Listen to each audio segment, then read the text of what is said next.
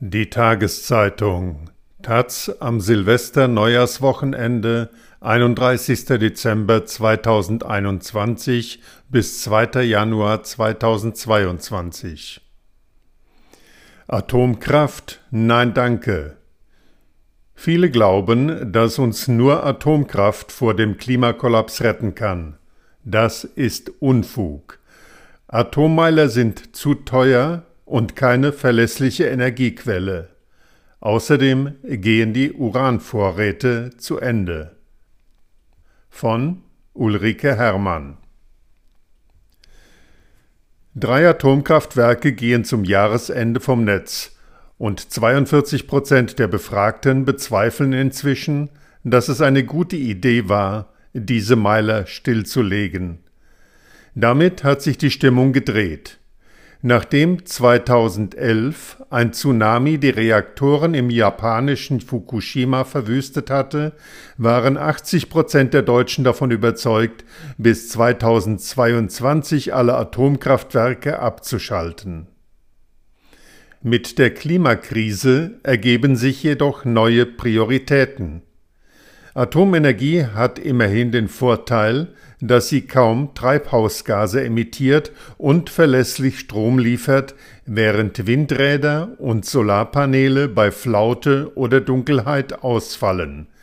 Nicht wenige Ökonomen, Publizisten und Unternehmer fordern daher, zur Atomenergie zurückzukehren.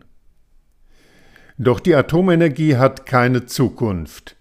Die Meiler sind gefährlich, für den radioaktiven Müll gibt es kein Endlager und kommerziell lohnt sich die Atomkraft nur, weil sie vom Staat mit Milliarden subventioniert wurde. Die Atomkraft ist die einzige Technik, die ständig teurer wird.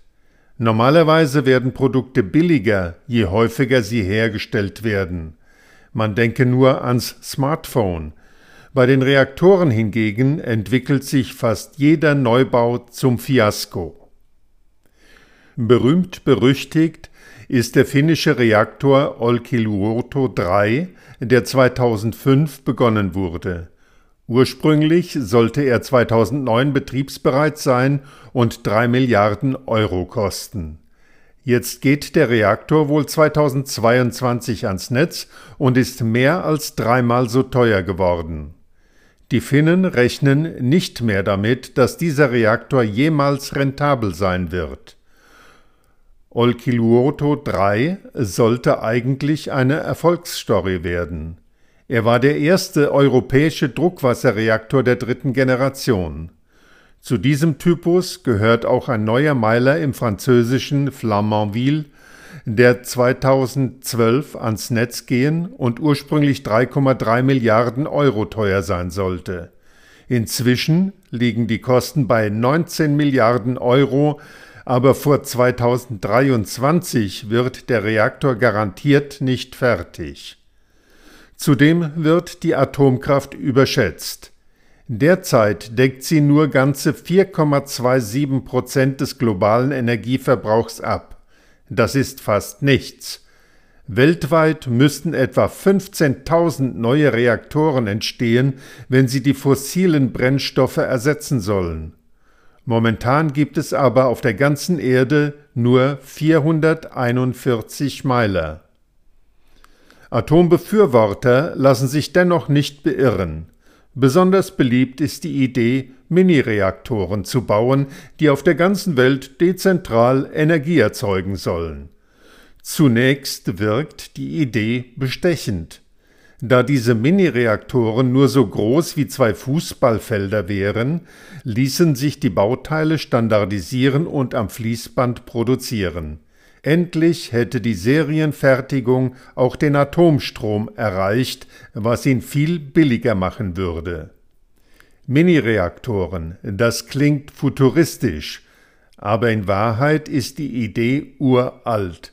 Schon in den 1950er Jahren träumte man vom Kraftwerk in der Kiste, von Kleinreaktoren als Flugzeugantrieb und sogar von Babyreaktoren als Heizungen. Es kam bekanntlich anders. Mini-Reaktoren wurden nie gebaut, Stattdessen entstanden gewaltige Atomkraftwerke, die eine Leistung von bis zu 1450 Megawatt aufweisen. Große Kraftwerke sind schlicht effizienter und der Strom damit billiger. Außerdem bleibt ein Problem. Das Uran reicht gar nicht, um die fossilen Brennstoffe weltweit zu ersetzen und den ganzen Globus mit klimaneutraler Energie zu versorgen. Die Vorräte wären nach etwa 13 Jahren erschöpft, wenn man die bisherigen Reaktortypen nutzt. Theoretisch wäre es zwar möglich, schnelle Brüter zu bauen, um das Uran besser auszunutzen. Auch könnte man andere Mineralien wie etwa Thorium verwenden oder das Uran im Meerwasser herausfiltern. Diese Technologien sind aber nicht ausgereift. Manche wurden noch nie ausprobiert, andere befinden sich im Versuchsstadium oder wurden wieder fallen gelassen. Keine dieser Technologien wird in den nächsten Jahrzehnten marktreif sein, falls dies denn je gelingt. Jedenfalls kommen sie zu spät, um den Klimakollaps abzuwenden. So mühsam es ist, Windräder und Solarpaneele sind die einzige Möglichkeit, um ausreichend klimaneutrale Energie zu gewinnen.